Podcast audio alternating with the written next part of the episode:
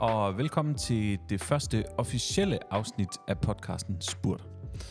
Mit navn er Claus, og øh, det her det er som altid stedet, hvor vi dykker ned i en masse spændende emner. Vi udforsker fascinerende historier, og så taler vi med en masse inspirerende mennesker. Og som altid, så har jeg ved min side min øh, faste medvært, kollega og kammerat, Kasper, og han kommer her.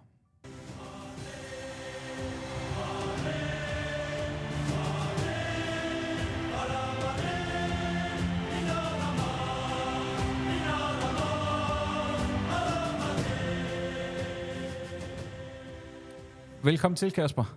Tusind tak for introduktionen, Claus. Er du, er du nogensinde blevet introduceret til, til den sang før? Jeg har aldrig i mit liv blevet introduceret til Inadas Mars, øh, Real Madrid's slagsang før, Nej. men øh, det kan jeg allerede mærke fra nu, at det bliver ikke sidste gang, at det kommer til at ske for En gang skal jeg være den første. Altså, jeg sad og hørte den i går, og jeg synes faktisk, det, det er et ganske okay nummer. Ja, det, det er mega catchy, og det bliver jo spillet hver eneste gang, Real Madrid lige skal til at gå på banen, Ja. og så øh, hver eneste gang, der bliver scoret et mål, hvilket heldigvis er ret ofte. Ja. Så den er, den er i sådan en fast rotation på, på stadion i Madrid. Det er den bestemt. Ikke dumt. Men Kasper, i dag der øh, har vi jo egentlig tænkt os at simpelthen gå i gang med at kigge på nogle af sådan ugens øh, største og måske mest tossede nyheder et eller andet sted, som vi lige kunne sådan, øh, grave op. Og ellers så er der jo sådan lidt forskel på, hvad vi kommer til at lave fra, fra uge til uge med, med den her podcast, eller måned til måned, altså for hvor tit vi, vi udkommer. Men øhm, vi griber fat i nogle øh, nyheder i den her uge, fordi det er super, super vigtigt, at man er up to date med, hvad der sådan sker ude i verden. Så derfor har vi fundet tre virkelig spændende nyheder. Ja, jeg tror sådan generelt set, når øhm, vi kommer til at fortælle lidt sådan, så bliver det lidt på kanten. Det bliver sådan de skæve vinkler. Det bliver ikke sådan mainstream-mediernes fortolkning af, hvordan verden den nu tolkes. Det bliver mere sådan, det bliver mere sådan med. Yes. Og, og det er jo det, der er sådan, det er der, hvor det bliver ægte spændende, når der kommer noget hverdagsdrama ind i det. Det er rigtigt. Og øh, vi lægger faktisk ud med noget øh, meget, meget dramatisk. Vi skal en tur til øh, USA i vores øh, første nyhed. Det er en nyhed, som jeg har taget med. Og øh, det er jo sådan, at for noget tid siden, der kom det jo frem, at øh, USA's præsident, good old Joe Biden, og det her med old, det er faktisk noget, vi, vi vender tilbage til, han havde øh, opbevaret nogle øh, tophemmelige dokumenter i en garage, hvilket ikke var sådan særlig smart sådan generelt, fordi hvis der nu kom nogle nogle gæster forbi, som ikke skulle have fat i dem, så er det dumt, de ligger der. Og der blev øh, nedsat en undersøgelse, hvor der var en masse kloge mennesker, som skulle gå ind og undersøge, om, om præsidenten han rent faktisk kunne straffes for det. Og i sidste uge, der udkom der altså en rapport, som øh, konkluderede, at præsidenten han kunne ikke retsforfølges for det. Det var dumt gjort, men det var alligevel ikke nok til, at man sådan ville, ville lave en, en straffesag omkring det. Men måske det mest interessante i rapporten, det var egentlig måden, som ham undersøgeren, han sådan beskrev præsidenten på. Fordi han omtalte ham, og nu kommer der et citat her, som en sympatisk, velmenende ældre mand med en dårlig hukommelse. Og det er jo i særdeleshed interessant, fordi at specielt modparten i USA, som ser Joe Biden gå af som præsident, eller i, i hvert fald som det mindste tage valget til Donald Trump, har jo brugt lang tid på at portrættere Joe Biden som værende en smule senil. Lige nøjagtigt. Og han var også meget, meget hurtigt ude på, på sine forskellige øh, truth media, øh, Donald Trump, som du jo snakker om, og så kommentere, at, at det var altså sleepy old Joe Biden, og det var sådan, han var et eller andet sted. Men øh, præsidenten, han øh, reagerede selvfølgelig meget kraftigt på, på den her øh, udtalelse, og han endte simpelthen at sige noget af det fedeste, jeg synes, den amerikanske præsident har sagt i nyere tid. I'm a well-meaning elderly, and I know what the hell I'm doing. Og det synes jeg sgu et eller andet sted, det er en, det er en kæmpe spurt, ikke? Altså, det synes jeg, altså. Jeg ved ikke lige helt, hvad det går ud på det der i USA, fordi altså, det er jo heller ikke så længe siden, at Donald Trump stort set er blevet anklaget for det samme. Han havde også øh, tonsvis af dokumenter liggende på hans, var det hans badeværelse? Ja, det var på øh, det der Malaga, der hvor han bor, det der lækre golf resort, der, der havde han liggende. Hvor, Altså. er, det sådan en, er det sådan en magtting, at man tager sådan de hemmelige dokumenter med hjem, og så ligger man, inden man skal sove, og kigger på, Ja.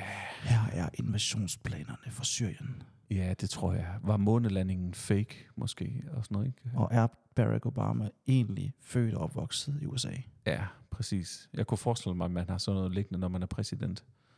Har du noget liggende for, for skolen der, du, du gerne vil afsløre? Altså, GDPR øh, har jo slået det meste væk. Det er rigtigt. Og øhm, jeg vil sige, det, jeg vil ikke udelukke, at måske har jeg overbrudt en GDPR-retningslinje eller to. Men det, der skal man nok bare lade være med at kigge i mit skab generelt set. Ja, det tror jeg faktisk også. Jeg har engang taget nogle af fire papirer med hjem, hvor der ikke var skrevet noget på. Altså simpelthen bare sådan blanke papir. Så vi er jo på en eller anden måde også øh, selv skyldige i det samme, som præsidenten bliver, bliver anklaget for. Ikke? Altså, vi har faktisk et, et, et, et lille klip med, hvor han, øh, hvor han bliver konfronteret med, med den her beskrivelse her. Den kommer lige øh, her. In his description, you are a well meaning elderly man with a poor memory. I'm well meaning and I'm an elderly man and I know what the hell I'm doing. I've been president. I put this country back on its feet. I don't need his recommendation. It's How totally out. bad is your memory, and can you continue as president? Og derefter så går den jo så meget sådan på, hvordan går det med den hukommelse? Er det helt håbløst? Kan du egentlig fortsætte som præsident? Altså, og det, grund til, at jeg har taget den med, det er, fordi det ripper faktisk op i spørgsmål om, hvornår man egentlig er for gammel til at være amerikansk præsident. Hvad, hvad, hvad tænker du? Altså manden, han er jo 81, Kasper. 81 år gammel. Altså, hvis man kigger på øh, gennemsnitsalderen for amerikanske mænd, Hmm. sådan set over hele landet, så ligger gennemsnitsalderen på cirka 84,8 år. Okay. Og jeg vil våge den påstand at sige, at hvis man er i risiko for at dø med præsident embedet stadig siddende på dig, så vil jeg våge den påstand at sige, at man er ved at være lidt for gammel. Ja. Og det vil sige, at altså, jeg kan godt forstå, at der kommer spørgsmålstegn omkring Joe Bidens hukommelse, fordi der har været episoder, hvor man har undret sig over, hvorvidt han egentlig har sådan helt vidst, hvad fanden der egentlig skete lige der. Ja. Der har været mange episoder, hvor han er faldet også, hvilket også for mange vedkommende er sådan et tegn på, på den der snigende alderdom. Ikke? Han, han falder op ad trappen, når han skal ombord på Air Force One eksempelvis. Øh, Han falder til sådan forskellige højtidelighed, eller hvor, hvor, hvor han egentlig bare skal stå ganske stille og roligt. Ikke? Altså, det er måske lidt alarmerende, at, at den frie verdens øh, førende nation et eller andet sted har en mand, som, som er 81 år gammel. Ikke? Det, det er forholdsvis gammel. Altså. Det er i hvert fald ældre, end man har været vant til. Men altså samtidig at bestride verdens magtfuldeste passion, position overhovedet som 81 år, det er altså lidt sejt et eller andet sted. Så hvis han nu øh, genvinder posten, og han går af som 85-årig, så tror jeg heller ikke sådan lige forløbig, det sådan bliver slået. Nej. Ved du, hvornår han egentlig er født? Nu ved jeg ikke, hvor god du er til matematik, men... Han er vel født i... Øh, han er født i 30'erne. Ej, der, der, øh, der er jeg egentlig meget tryg ved, at du ikke underviser i matematik. Han er fra 42. Lige midt under krigen. Ja, lige nøjagtigt. Han er simpelthen født under 2. verdenskrig. Altså, det er jo også lidt vanvittigt et eller andet sted, ikke? Altså, Det er en mand, der har oplevet meget. Stor erfaring, og det er jo også værdifuldt, øh, når man skal bestride øh, vigtige helt poster. sikkert. Helt sikkert. Hans modkandidat, han er jo simpelthen en, en ung mand på kun 77 år. Donald Trump, ikke også? Født i, i 46. Så, øhm, så det er jo et, et, et helt andet game. Ham er man, man egentlig ikke så interesseret i, om han er gammel eller ej. Altså, der er ikke nogen, der sådan går og kalder ham Old Sleepy Donald eller noget stil der. Altså, det, Men virker også friskere. Han virker friskere. Jeg tror, det er, fordi han har adapteret de sociale medier så godt, som han har et eller andet sted. Hvis der er noget, der skriger, at man ikke er sådan en gammel støvet nisse, så er det, at man har styr på so me. Det er rigtigt, det er rigtigt. Og det er også derfor, vi skal til at have det der Facebook, der kan jeg mærke. Ja, Facebook, og faktisk, det vi skal have slettet sagt, den account. kæmpe boomer-medie. Det har skudt boomer media. Nå, det var øh, den, den første nyhed, som vi lige havde med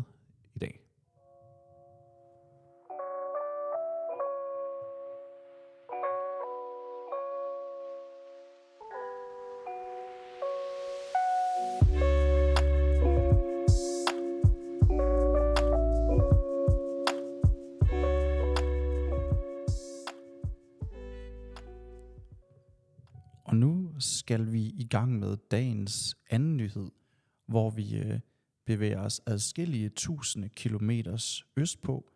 Vi skal faktisk nærmere betegnet til øh, Nordjylland. Sådan. Ikke nødvendigvis den nordligste del af Nordjylland, men Faktisk for at være præcis Nordvestjylland. Mm-hmm. Og øh, nyheden, den kommer fra øh, Nordvestjysk Museum, som siden 1961 har ejet nogle bygninger. Og øh, de her bygninger, de har før at museumet ejede de her bygninger været brugt til noget andet, og det er det, som nyheden i dag handler om. Okay. Så øh, vi skal til... Øh, jamen lad os lige tage en figurativ bus. Vi står inde på Aalborg Busterminal. Mm-hmm. Vi tager en bus imod Lykstør. Det er bus nummer 50. Det tager cirka en time og et kvarter fra Aalborg Busterminal at komme til Lykstør. Og øh, lidt uden for Lykstør, der ligger en, øh, en nordjysk ferieby, der hedder Rønbjerg. Har du hørt om Rønbjerg før? Jeg har faktisk engang været i det, der hedder Rønbjerg Feriecenter. Jeg ved ikke, om det eksisterer stadig. Det, det, jeg tror, det var mange år siden, jeg var der faktisk. Men altså, det er egentlig det, ganske hyggeligt. Det findes stadigvæk. Ja. Har skiftet navn siden da. Men fra Rønbjerg, der kan man tage en færge ud til den her ø, hvor historien den udspiller sig. Mm-hmm. Og den færge, den går til øen Livø. Og øh, Livø er i dag en øh, ø, hvor der bor fire mennesker på.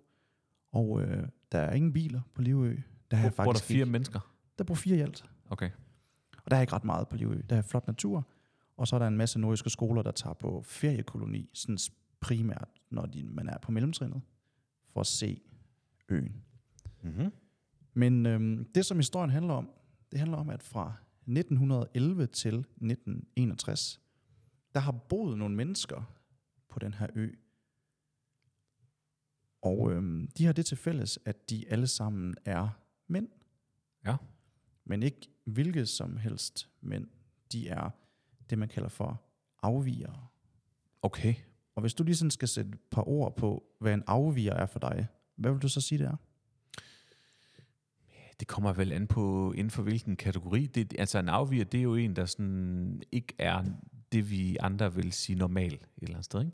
Det kan vel gå på sådan noget som øh, forstand eksempelvis. Hvis man ikke har en normal IQ eksempelvis, så kan man måske sige, at, at personen er en afviger. I hele taget er det en, der sådan ikke ligger inden for sådan normal område, det vil sige. Og det er også øh, fuldstændig samme øh, øh, definition, som de her mænd, de har været betegnet med. Det har været folk, som har været lidt uden for samfundet, både øh, rent socialt, men også intelligensmæssigt, og også øh, ikke mindst seksuelt. Okay. Øhm, de her mænd, de har også det til fælles, at de er af staten blevet erklæret øh, farlige for staten Danmark. Mm-hmm. Så i 1911, der fandt man på, at man kunne oprette en isolationsanstalt på øen Livø, hvor man placerede omkring 700 mænd, som skulle bo på Livø for evigt. For evigt. For evigt. Okay. Okay. Og øh, Crazy. grund, grunden til, at de skulle bo der, var, fordi de var blevet erklæret det, der hedder amoralsk åndssvage. Amoralsk åndssvag. Yes. Mm-hmm. Og øhm, Livø blev valgt, fordi af helt naturlige årsager er det svært at komme væk fra en ø, og de her mennesker, de skulle ikke ud i det normale samfund og begå sig. Nej. Fordi man skal også huske, at tiden, hvor det her det opstår, det er lige inden Første Verdenskrig. Mm-hmm. Og idéerne omkring øh, nye samfundstyper, hvor at en bestemt type menneske skal bo, er sådan begyndt at få en lille bitte smule rodfæste generelt set. Ja. Man kender det måske specielt fra 1930'erne, mm-hmm. men idéerne er opstået allerede i 1910'erne. Ja. Øhm, så man er i gang med at starte et racehygiejneprogram på Livø. Ja. Man er i gang med at rense ud. Fuldstændig. Mm-hmm. Og man var meget interesseret i, at de her amoralske, øh, divergerende mænd, de ikke skulle blandes med den øvrige befolkning. Mm-hmm. Så man skærmede dem af, simpelthen for at undgå, at deres dårlige gener skulle passeres videre. Ja. Og selve nyheden øhm, ligger jo i, at nu vil man fra Vesthimmerlands Museum åbne de her bygninger op, som man har befundet sig i. Okay. Så man kan komme ind og se, hvad det var for nogle, nogle vilkår, de levede under, eller hvad? Yes. Okay, sindssygt. Fordi, som jeg nævnte tidligere, så bliver de her bygninger lukket ned i 1961, og lige siden har man kun brugt dem til opbevaring af forskellige ting. Så man har ikke aktivt benyttet bygningerne. Så de står stadigvæk som dengang. Mm-hmm. Og nu vurderer man, at befolkningen vil have interesse i at komme ind og se de her bygninger. Og øh, det er jo spændende. Fordi Ja, det må man sige. for et par år siden, der åbnede øh, man en koldkrigsbunker op i Regan Vest, og det her var det mest besøgte museum overhovedet i Danmark sidste år. Ja. Man håber selvfølgelig på noget af det samme her, hvor man kan komme ind og se med et godt dansk ord, en tosseanstalt, hvordan folk har boet, hvordan de har været opbevaret, og hvordan de har levet i de her små isolationsceller og kamre. Mm-hmm. Og øh, planen er, at vi skal åbne op i løbet af 27. Så øh, 27? et par år til lige at gøre det hele klar. Okay. Og så bør man kunne komme ind og se, hvordan og hvorledes man engang har gemt de åndssvage væk i Danmark. Ja. Jeg sidder og tænker på, øh, sidder og tænker på årstallet 1961. Altså, det, er jo, det er jo et eller andet sted vanvittigt, at vi er så langt op i, i tiden, og man stadigvæk praktiserer sådan noget med at, at bure mennesker væk, fordi man, man synes, de, de ikke er normale et eller andet sted. Ikke? Hvis du kigger på, på det, så øh, lander vi jo på månen i, i kun otte år efter. Ikke? Altså, så stor en bedrift som at sætte mennesket op på, på, på månen, ikke også? Otte år efter. Men otte år tidligere, der gemte man altså stadigvæk de tossede mennesker væk. I Danmark, vil jeg mærke. Ikke? Altså, det synes jeg er skræmmende, når man sætter det i perspektiv. Altså. Ja, det er super skræmmende, fordi at 2. verdenskrig slutter også i 45, hvor man har set, hvad de her racehygiejneprogrammer et eller andet sted kan gøre ved Ja, det må befolkninger. man sige. Og alligevel så fortsætter man i, i 16 år efterfølgende i en af de lande i verden, som burde være længst fremme i forhold til at fremme Ja, øh, det store fællesskab et eller andet sted. ja. Og, og, og den her historie er jo spændende, fordi jeg tror flere har måske hørt om, at man på den øh, øen Sprogø gemte kvinder væk, der havde nogle af de samme tendenser. Mm-hmm. Så man havde ligesom den her kvindelige pendant på Sprogø, hvor at kvinder med amoralsk seksuel adfærd, de blev gemt væk. Typisk var de øh, nymfomaner, og øh, man havde svært ved at gennemskue, hvordan de passede ind i samfundet. Så øh, de blev gemt væk på Sprogø, og mændene de røg så til Livø. Mm-hmm. Og øh, som sagt, over 700 mænd igennem tiderne har boet på Livø. Og hvis alt går vel, så kan vi måske få lov til at se, hvordan og hvorledes det gik for sig i allerede i 2027. 2027, ja. ja. Det skriger lidt på en tur derude, vil jeg sige. Altså, det burde vi tage ud og, og kigge. Det er jo heller ikke langt herfra, har jeg lige forstået. Det er ganske Du er geografieksperten her i, i timen. Det, det øh, er vist ikke nogen hemmelighed. Shoutout til nordjyske skoler, der er ikke langt til Livø. Måske er det værd at tjekke det ud. Lige nøjagtigt.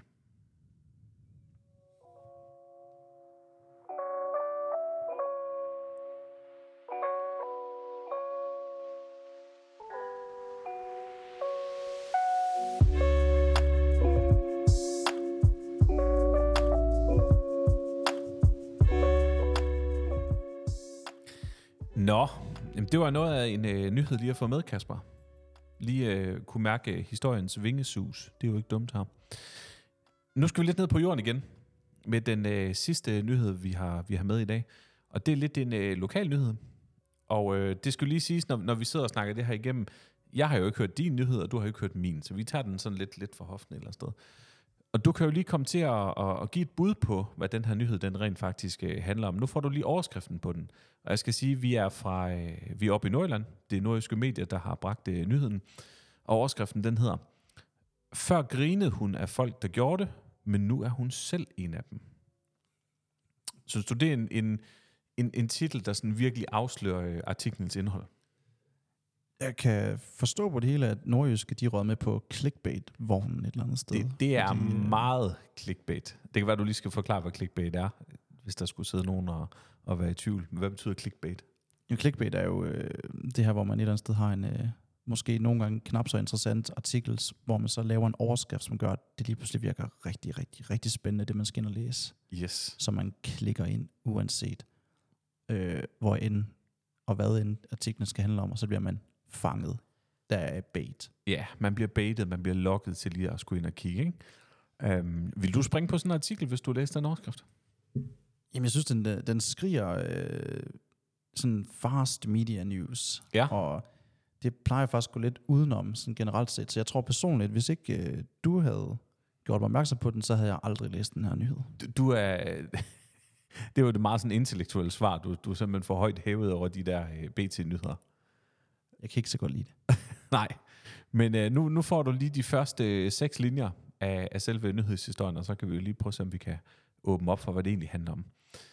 En hjemmelavet fyrfadsovn, lufttætte beholder med tørvarer, et lager af dåsemad og ting på glas, der har lang holdbarhed. Det er bare nogle af de ting, som Bente Stockholm gemmer i sin kælder, og hun er langt fra færdig med at fylde den op. Der kommer der et citat? Jeg har altid grinet af skøre amerikanere, der laver nødlager og bygger bunkers. Jeg havde ikke forestillet mig, at jeg selv fik planer om at gøre det samme, siger hun. Ja. Hvad er vi ude i her, Kasper? Det lyder unægteligt som øh, det, man nok vil kalde for en øh, prepper. Vi er ude i preppers. Altså folk, der decideret gør sig klar til dommedag. Ja, lige nøjagtigt. Hvad så end det betyder. Ja, fuldstændig rigtigt. Og det kommer jo selvfølgelig af det engelske ord uh, to prepare, at man forbereder sig på et eller andet. Og det er jo rigtigt, som du siger, det, det er nogle folk, som, som forbereder sig på, det kan være naturkatastrofer, borgerkrig, dommedag, et eller andet. Jordens undergang. Der er mange mennesker, der tror, at jorden går under på et eller andet tidspunkt. Ikke?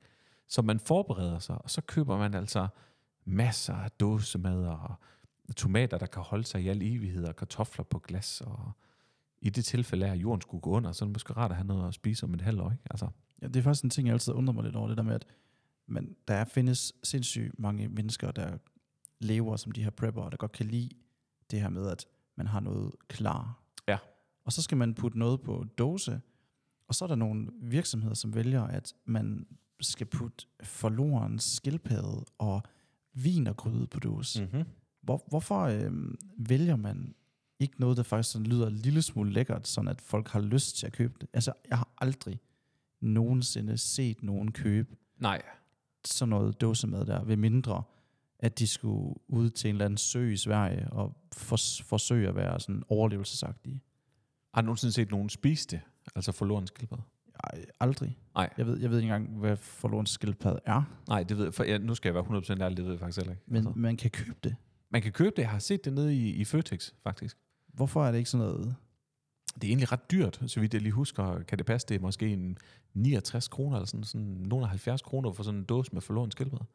Jeg tror, hvis det var mig, der var prepper, så ville jeg sidde nede i min bunker med 1000 DVD-film, og så bestille vold hver dag. Ja. Det er jo ikke mit problem, at, At jorden er gået under? at jorden går under, og det er jo ikke mit problem, at der altid er nogen, der skal levere mad. Nej. Jeg har det godt i min bunker. Jeg tænker også, at vold det stadigvæk står, selvom der skulle opstå en eller anden vanvittig naturkatastrofe. Ikke? Altså. Men, men som hun selv siger, det har jo været sådan et meget sådan et amerikanerfænomen, ikke?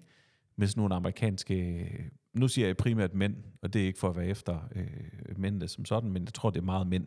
Det er meget en mandeting, det her prepper, ikke? Som, som egentlig har øh, gravet en eller anden kæmpe stor bunker ned ude i deres have, og så har de købt mad, øh, så de kunne holde sig øh, kørende i et halvt års tid, ikke? Altså, det er sådan meget sådan nogle sådan nogle anti-government øh, folk over i USA, altså der, der troede, at, at regeringen kun ville dem det, det værste og sådan noget. Ikke? Men nu har det altså spredt sig. Det her det er jo en artikel fra Nordjyske. Det her det er en nordjyske, en nordjysk kvinde, som er altså i gang med at forberede sig på et eller andet. Og øhm, der er selvfølgelig sket nogle ting sådan i nyere tid, som, som gør, at, at, at flere mennesker måske synes, at de skal forberede sig på et eller andet, der kommer. Vi ved ikke, om det er noget naturkatastrofe, eller, eller hvad det kunne være, men, men, men det er alligevel en lille smule tosset, altså, hvis man skal være helt ærlig. Ikke? Det her prepping. Altså, det er lidt tosset, hvis man tager dommedagsbrillerne på, men Ja. det er samtidig også smart, hvis det sådan er måske en undskyldning for lige at slippe lidt for den sure kone derhjemme, eller den trælse mand, eller oh, ja. måske at, at børnene har været sådan lidt besværlige i en periode. Så mener du, så kan man gå en tur ud i bunkeren, Så kan man lige få lidt, kigge på de der 100 dåser tomater. man kan få noget privatliv derude. Ja, det er måske Og man kan prep sig til et liv, hvor man måske ikke har den der dumme mand, eller dumme kone, eller ja. Ja. de der dumme børn. Jeg ved ikke, om det er det. Måske. Jeg ved det ikke. Nej, sådan en form for virkelighedsflugt. Det tænker jeg. Har du tænkt dig at prep noget her til vinterferien? Nej. Jeg er ikke sådan en prepper-typen, tror jeg. Det er ikke sådan... Øh, Nej. Jamen, jeg er sådan øh, typen, der kommer i tanke om kvart i seks, at øh, jeg skal også huske at handle til aftensmad. Ja. Så t- det der med Der, sådan, der at- bliver jeg nødt til at sige, der er det for tidligt, eller der er det for sent at prep simpelthen klokken kvart det er alt for sent. Og Ja. det, det kan også det afspejles også i mit sådan mit, mit madbudget, Ja. at der er mange sådan, hov, jeg skal også have aftensmad igen i dag. Det er meget lidt øh, sådan prepping, øh, hvad det hedder, budget, du kører. Jamen, jeg tror, der gik øh, tre uger, før jeg åbnede min ovn. Ja. Så det er meget lidt prepping. Ja, det er sgu meget lidt prepping. Altså. Men jeg har også en grill. Den, den øh, kan jeg godt lide at bruge. Men du er meget naturmenneske. Altså. Er, der ikke, er der ikke lidt sådan... Øh, tror du ikke, der er sådan en eller anden glidende overgang mellem naturmennesker og sådan preppers? Tror du ikke det? Jo. Jeg forestiller mig ikke, det er ikke sådan folk, der går sådan på Louvre-museum, der prepper. Altså, nu, nu taler jeg bare sådan helt fordomsfuldt, men alligevel. Er det ikke meget sådan Jo, naturmenneske? der er en, det, jeg tror, øh, første skridt er, at man flytter væk fra byen. Ja. Sådan til forstederne. Og så derfra, så begynder det lige så... Hvor, hvor hun fra hende her, øh, Bente Stockholm? Det afslører Nordjyske faktisk ikke. Eller også afslører hun det ikke selv. Hun vil ikke have folk, de kommer rendende ned til den der bunker, hun har øh, lavet. Øh, jeg ved det faktisk ikke.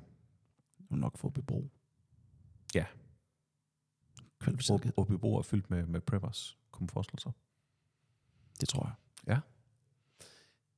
Super. Øhm, lige for at runde den af, så kan man sige, det er faktisk ikke kun øh, hende, Bente Stockholm her, som, øh, som prepper. Jeg fandt også en, en, en lille artikel, hvor der stod, at øh, mange af verdens rigeste mænd, rent faktisk, øh, eller nu siger mænd, er, mange af verdens øh, rigeste mennesker, faktisk også øh, prepper. Blandt andet øh, vores gode øh, gamle kammerat over på øh, Facebook, Mark Zuckerberg.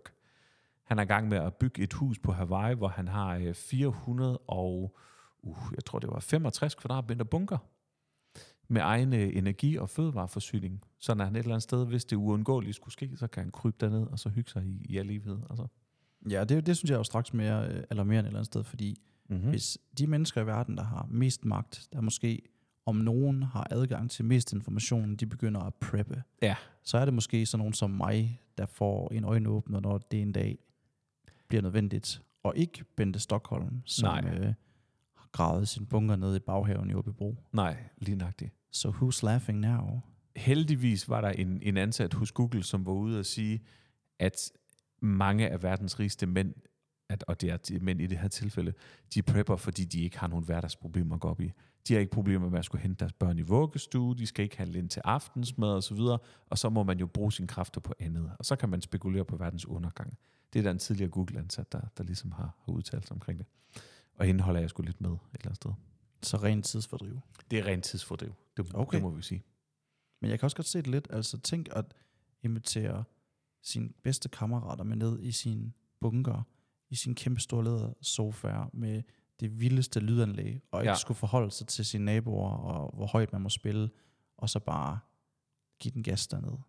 Det der- lyder fedt, altså. Der er, lyder jo ingen, der er jo ingen naboklager, når jorden er gået under. Altså. Det er der så heller ikke, men der er der ikke nogen naboklager, når man spiller høj musik under jorden. Det er rigtigt. Og det er den jo også interessant.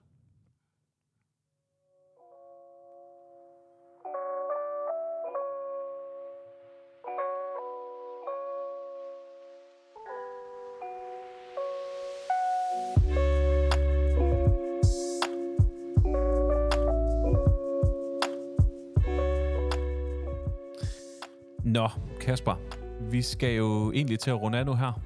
Det var altså tre øh, hurtige, altså i vores optik hurtige nyheder, som, som vi fik øh, præsenteret der. Så er der i hvert fald lidt at gå på vinterferie på. Og øh, apropos vinterferie, kan du løfte sløret for, om du, du skal noget specielt i, i vinterferien? Har du nogle planer? Jeg har absolut ingen planer. Er det jeg rigtigt? øh, lader planerne komme til mig Ja, hen ad vejen og holder alle muligheder åbne. det planløse samfund.